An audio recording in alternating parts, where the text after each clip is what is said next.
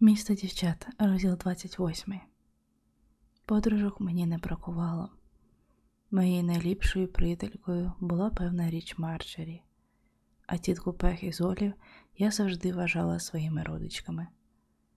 Проте біля нас із Марджері весь час крутилося ще багато інших жінок. Наприклад, Марті, докторантка з літератури в Нью-Йоркському університеті, неймовірно розумна і кумедна. Ми познайомилися з нею на безкоштовному концерті в Разерфорд Плейс. Карен, секретарка музею сучасного мистецтва, яка мріяла стати художницею і разом із Марджорі навчалася у школі мистецтв Парсонса. Ровен, гінекологиня, від якої ми всі умлівали, і яка не раз ставала нам у пригоді.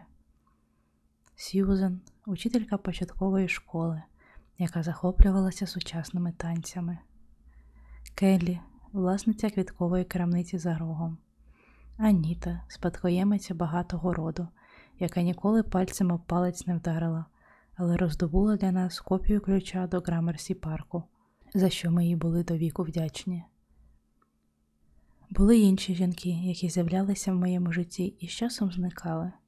Іноді ми з Марджорі втрачали подругу, коли та виходить заміж, а іноді після розлучення повертали її назад. Одні жінки перебиралися до міста, інші покидали його. Життєві води то припливали та відпливали. Дружнє коло то ширшало, то звужувалось, то знову ширшало. Але місце зустрічі для нас, жінок, залишалося незмінне. Дах нашого будинку на 80-й вулиці, куди ми видиралися пожежною драбиною за вікном моєї спальні. Ми з Марджорі витягували на дах кілька дешевих розкладних крісел, і як тільки випадала погожа днина, проводили там вечори разом із подружками.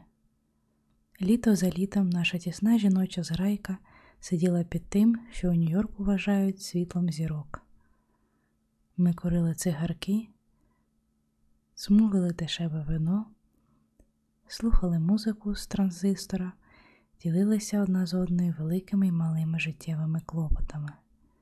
Одного немилосердно спекотного серпневого вечора Марджорі зуміла виштовхати на дах великого вентилятора. Вона увімкнула його в розетку на моїй кухні, скориставшись промисловим подовжувачем. У наших очах Марджорі стала завдяки цьому геніальною людиною, як Леонардо да Вінчі. Нас обівав штучний вітер від вентилятора.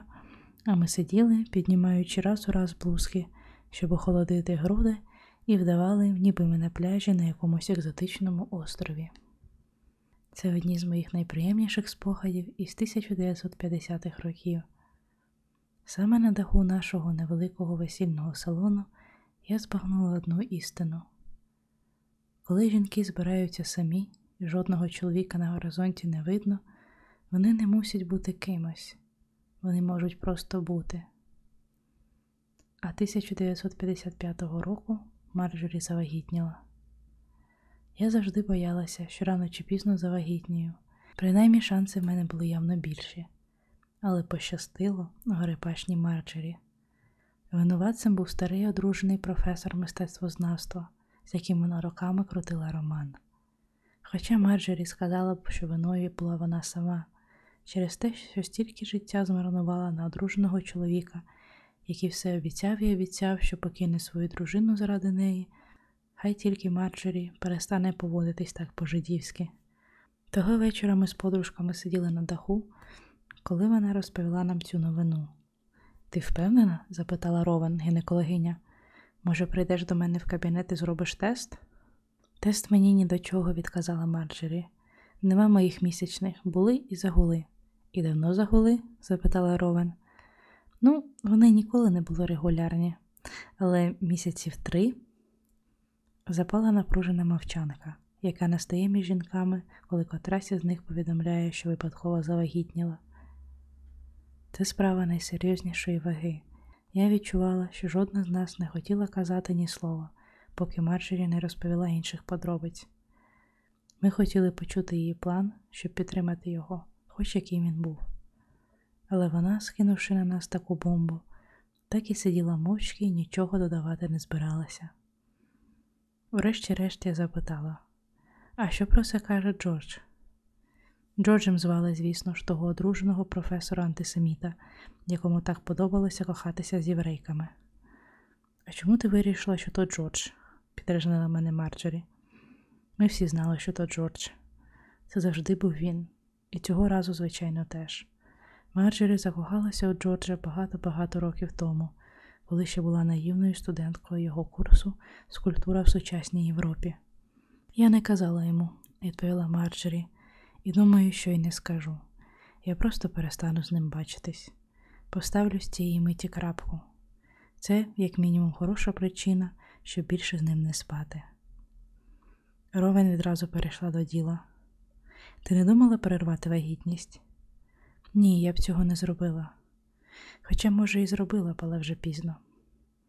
Вона запалила ще одну цигарку і ще раз ковнула вина. Так у 50-х роках виглядала вагітність. Я дізналася про одне місце в Канаді, сказала Марджорі. Щось типу притулку для незаміжних матерів, але набагато краще. Своя кімната і всяке таке. Наскільки я розумію, клієнтки там трохи старші, жінки при грошах. Я можу поїхати туди ближче до кінця, коли більше не зможу ховати живота. Скажу всім, що їду в відпустку, хоча я відпустки в житті не брала, і мені ніхто не повірить, але інших варіантів нема. Вони навіть сказали, що зможуть прилаштувати дитину в єврейську сім'ю, хоча де вони цікаво знайдуть єврейську сім'ю в Канаді. Але мені і так до релігії байдуже ви в курсі. Основне, щоб родина була хороша. Притулок, здається, непоганий. Дорогий, правда, але я вже розкошелюся. Візьму з тих, що відкладені на Париж. Марджері, як завжди, перш ніж звертатися по допомогу до друзів, розв'язала проблему самотужки, і її план справді звучав розумно. Але мені все одно краялося серце. Марджері це все було геть ні до чого. Ми з нею роками заощаджували, щоб колись разом поїхати в Париж. Ми планували, що як тільки не збираємо грошей, зачинимо салон на цілий серпень, сядемо на Квін Елізабет і попливемо до Франції. То була наша спільна мрія, і ми вже зібрали майже всю суму. Стільки років гарували без вихідних, і от тобі на. Я тут же вирішила, що поїду в Канаду разом із нею. Ми зачинимо ательє настільки, наскільки треба. Хоч куди вона подасться, я подамся слідом. Буду поруч, поки вона народить. Витрачу свою половину паризьких грошей, щоб придбати автівку. Куплю все, що буде їй потрібно. Я підсунула своє крісло до Марджері і взяла її руку. Ти все мудро придумала, дорога, сказала я. Я буду з тобою. Мудро кажеш? Марджері ще раз затягнулася цигаркою і обвела нас усіх поглядом. Кожна з нас мала на лиці однаковий вираз, в якому поєдналися любов, жаль і трохи паніки. А тоді сталося несподіване. Марджері раптом вишкрилася до мене своєю трохи божевільною кривою посмішкою і сказала: Ні в яке в Канаду я не поїду, гори воно все вогнем. О Господи, Вівіан, у мене, певно, вже поїхав дах, але я щойно передумала. Я маю ліпший план. Ні, не ліпший, інший. Я її залишу. Кого залишиш дитину? нажахано охнула Карен.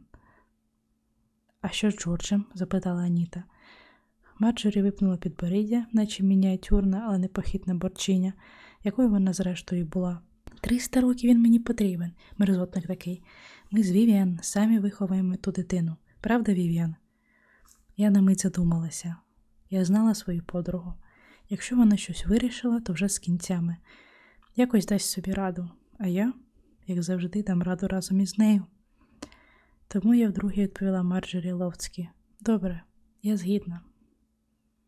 І моє життя вдруге перевернулося догори дриґом. Так ми й вчинили Анджело. У нас народилася дитина.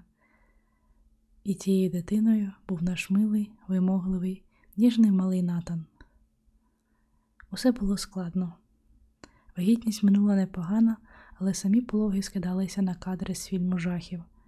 Лікарі, врешті-решт, зробили кесарів розтин, але до того часу Марджорі вже вистраждала 18 годин переймів і порізали її добряче. Потім ніяк не могли зупинити кровотечу, і виникла загроза, що ми її втратимо. Під час розтину по обличчю немовляти шурнули скальпелем. мало не вибравши одного ока. А тоді Марджорі підхопила інфекцію і майже місяць пролежала в лікарні.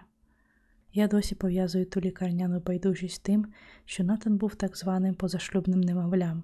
Увічило похмурий синонім до слова байстрюк у 50-х роках. Через це лікарі не дуже уважно ставилися до Марджорі під час пологів, та й медсестри трималися з нею не особливо люб'язно. Коли Марджорі одужувала, про неї дбали її та мої колежанки. Родичі Марджорі з тієї самої причини, що й медсестри, не хотіли мати нічого до діла ні з нею, ні з її дитиною. Може, тобі здається, що це жахливо з їхнього боку, і це справді жахливо. Але ти уявити не можеш, якою ганьбою було в той час для жінки народити дитину поза шлюбом, навіть у ліберальному Нью-Йорку. Навіть для такої зрілої жінки, як Марджорі, яка мала власну справу і власний будинок, вагітність без чоловіка вважалася ганебною.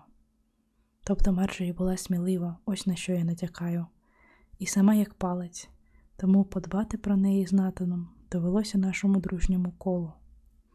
Нам пощастило з підтримкою. Я не могла весь час перебувати з Марджорі у шпиталі, бо поки вона одужувала, я піклувалася про дитину. І це теж було схоже на кадри з фільму жахів, бо я гадки не мала, що роблю. У моїй сім'ї не було немовлят, і мені самій ніколи не захотілося мати дітей. Я не мала ні відповідного чуття, ні хисту. Крім того, коли Марджорі була вагітна, я не дуже цікавилася немовлятами, навіть не знала, що вони їдять. Та й взагалі, ми не планували, що Натан буде моєю дитиною. Згідно нашим планом, він мав бути дитиною Марджорі, а я мала працювати за двох, щоб нас усіх забезпечити. Але той перший місяць він був моїм дитям, і потрапив він, як не прикро, не в найуміліші руки. Крім того, з Натаном було непросто. Йому болів животик, він погано набирав вагу, ніяк не хотів пити з пляшки. Він мав кірочки по всій голові, по прілості. Катастрофа з обох кінців, як казала Марджорі, а я не могла позбутися ні того, ні другого. Наші помічниці керували ательє, як могли, але то був червень, весільний сезон, і я мусила бодай деколи з'являтися на роботу, інакше наша справа згорнулася б. До того ж, я мала виконувати всі обов'язки Марджорі, поки її не було. Але щоразу, коли я клала Натана, щоб трохи попрацювати, він репетував, і я мусила знову брати його на руки. Матір однієї з майбутніх наречених побачила якось уранці, що я не можу впоратися з немовлям, і порадила мені одну літню італійку, яка допомагала своїй доньці, коли в тої народилися близнята. Її звали Палма, і вона стала нам за Архангела Михаїла і всіх янголів. Палма багато років нянчила Натана і в буквальному сенсі нас порятувала, особливо під час того безжального першого року. Але вона дорого нам коштувала. Насправді, все, що стосувалося Натана, коштувало дорого. Він був хворобливим немовлям, потім хворобливим хлоп'ям, а тоді хворобливим хлопчиком. За перші п'ять років свого життя Натан провів більше часу в кабінеті лікаря, ніж удома, клянусь. Він злягав з усіма болячками, з якими могла злягти дитина.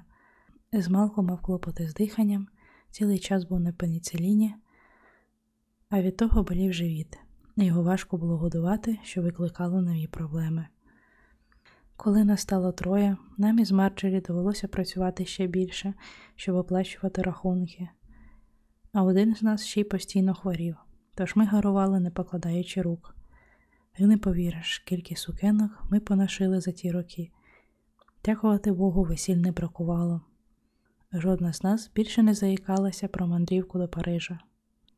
Минув час, і Натан подорослішав, хоч на вигляд мало що підріс. Він був таким хорошим хлоп'ям, таким милим у виявах своїх почуттів, таким ніжним і лагідним, а водночас таким сором'язливим і боязким, і вічно хворим. Ми страшенно його любили. Таке серденько, як він, неможливо було не любити. Я зроду не зустрічала добрішої дитини. Він ніколи не бешкетував і завжди поводився чемно. Єдине, що був дуже вразливий. Може, ми занадто його нянчили. Ну так, напевно, і справді занадто. Скажу, як є. Ця дитина росла в салоні весільних суконь серед юрмиська жінок, клієнток і працівниць. які за милу душу потурали його боягузливості й тендітності. О Боже, Вівіан, з нього виросте гей, якось сказала мені Марджері, коли побачила, що її син крутиться перед зеркалом у фаці. Те, що я зараз скажу, прозвучить грубо, але задля справедливості мушу визнати, що мені важко уявити, як Натан міг вирости інакшим. Ми колись жартували, що єдиним чоловіком у його житті була Олів. Коли Натану мало от-от виповнитися 5 років, ми зрозуміли, що цього хлопця ніяк не можна віддавати державну школу. Він важив кілограмів з 12, не більше, а присутність інших дітей його лякала. Він був не з тих хлопчиськів, які грають у стикбол, лазять по деревах, шпурляють камінці і обдирають собі коліна. Він любив загадки, любив розглядати книжки, але щоб не дуже страшні. Швейцарська сім'я Робінзонів надто страшна, білосніжка надто страшна, дорогу качатам якраз те, що треба. Натан був дитиною, з якою в державній школі Нью-Йорка усі знущалися. Ми уявили, як міські хулігани міситимуть його, як тісто на хліб, і ця думка не давала нам спокою. Тож ми записали його у приватну семінарію друзів, де навчання коштувало усього лише 2000 доларів на рік, щоб доброзичливі квакери забрали всі наші зароблені тяжкою працею гроші і навчили нашого хлопця поводитися мирно, що й так ніколи не було для нього проблемою. Ми сказали Натанові, що коли інші питатимуть, де його тато, треба відповідати: мій тато загинув на війні. Хоч це було безглуздо, бо Натан народився 1956 року. Але ми подумали, що п'ятилітнім дітлахам забракне розуму, щоб це вирахувати, і вони дадуть йому на деякий час спокій. А коли Натан підросте, вирішили ми, вигадаємо ліпшу історію. Одного ясного зимового дня, коли Натану було майже шість, ми з Марджері сиділи з ним у грамерсі парку. Я пришивала намистинки до корсета, а вона намагалася читати New York Review of Books наперекір вітру, який шарпав сторінки газети. Марджері була вбрана в пончо у чудернецьку фіолетову гірщичну клітинку, а на ногах мала химерні турецькі туфлі з закрученими носками. На голову пов'язала білий шовковий шарф, мов у пілота. Вона була схожа на члена середньовічної гільдії, в якого болить зуб. У якусь мить ми обидві відклали свої заняття, щоб поспостерігати за Натаном. Той старанно малював крейдою чоловічків на алейці.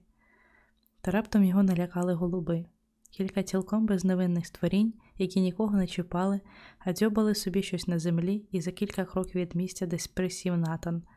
Він перестав малювати і завмер.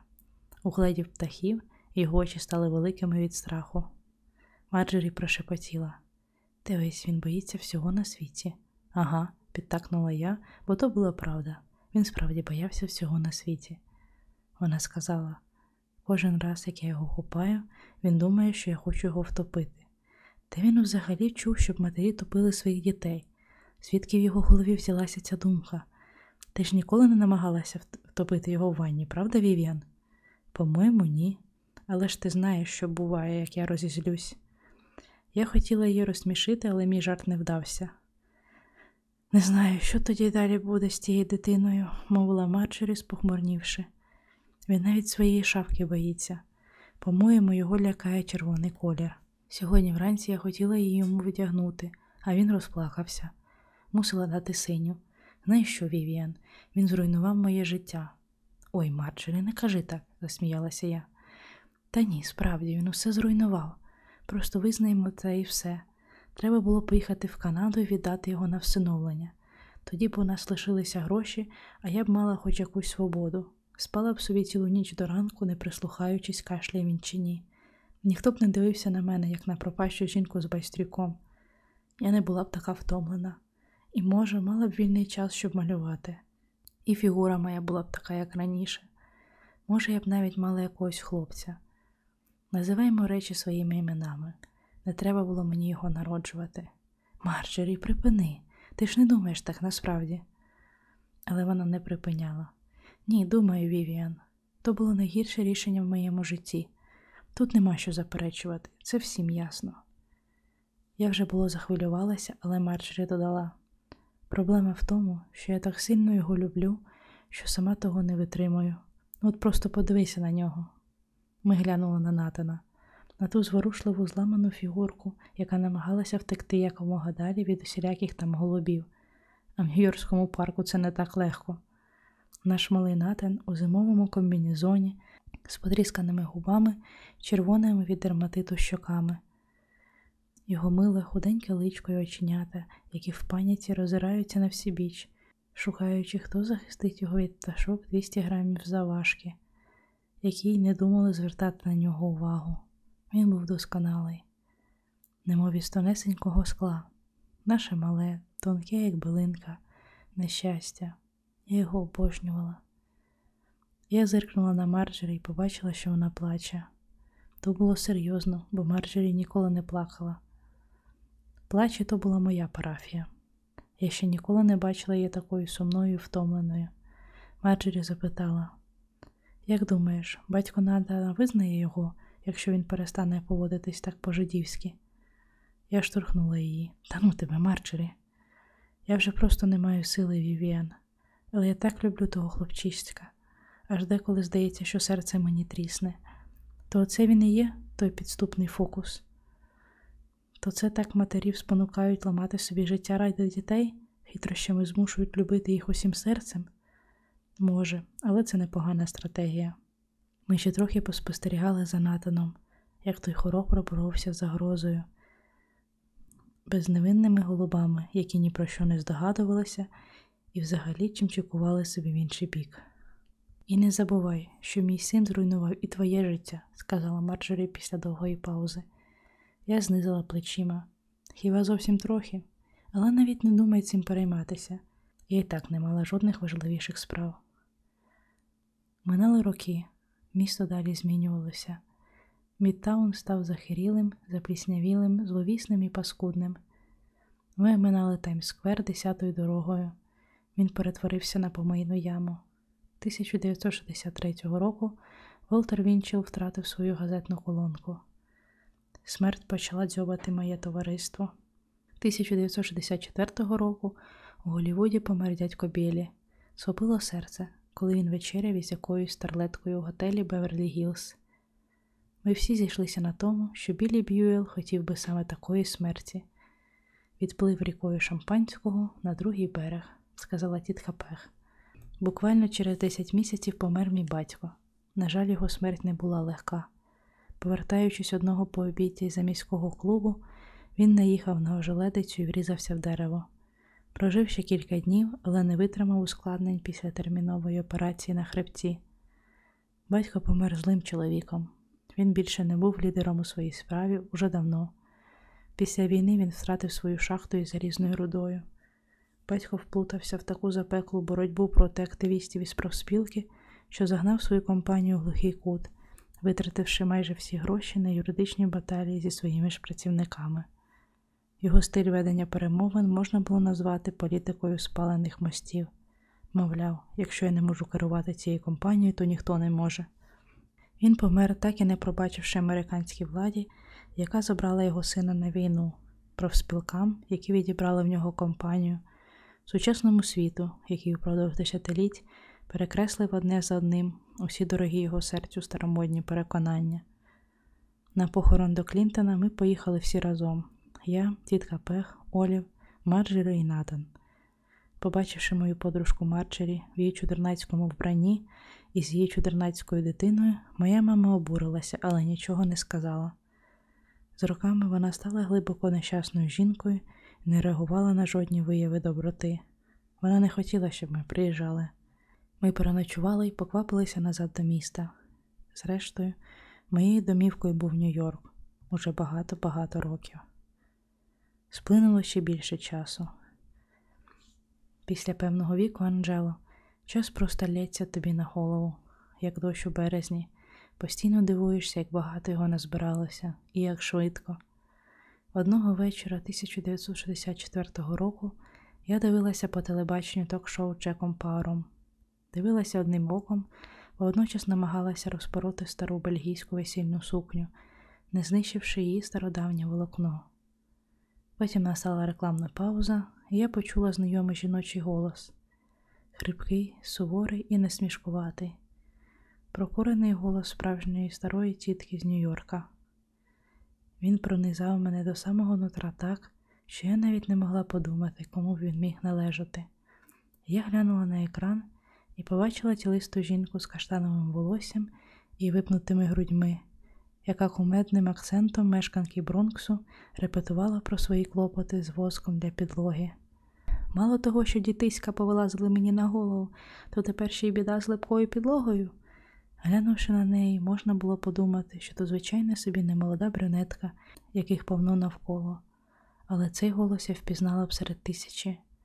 Він належав селії Рей. За всі ці роки я стільки разів думала про селію, відчуваючи то провину, то цікавість, то занепокоєння. Для її життя я могла уявити тільки поганий сценарій. У моїх найчорніших фантазіях він виглядав так. Після того, як Селію вигнали з театру Лілея, її життя було безнадійно зруйноване. Може, вона загинула десь на вулиці від жорстокої руки котрогось з чоловіків, яких вона колись так легко тримала під п'ятою. Іноді я уявляла її під старкуватою повією. Часом проходила повз якусь п'яну немолоду жінку, яка мала бридкий вигляд, по-іншому не скажеш, і думала, чи то бува не Селія. Чи то вона так вибілила волосся, що те стало ламке й помаранчеве, чи вона була тією жінкою, яка на силу дибала на підборах, а на її голих ногах повипиналися вени, чи то вона синцями й темними колами під очима, чи то вона порпалася у смітнику, чи то її помада червоніла на скривлених губах. Але я помилялася, і селію все було гаразд, і не просто гаразд. Вона продавала віск для підлоги по телебаченню. Ох, та вперта рішуча й бойова мала. Вона досі воювала за місце під прожектором. Я більше ніколи не бачила тієї реклами, навіть не намагалася розшукати селію. Мені не хотілося втручатися в її життя, ну і я розуміла, що між нами давно немає нічого спільного, і ніколи не було. Я впевнена, що навіть якби обійшлося без скандалу, наша дружба все одно швидко б минула бо це було зіткнення двох марнославних дівчат, які перетнулися в той час, коли їхня краса сягнула найвищої точки, а інтелект найнижчої, і які зухвало використовували одна одну, щоб набути певного статусу і скручувати чоловікам м'язи. От і все, що між нами було, справді, та й це прекрасно, більше нічого й не треба. Пізніше в моєму житті з'явилася глибша, багатогранніша жіноча дружба. Сподіваюсь, у житті селії також. Тому ні, я її не розшукувала.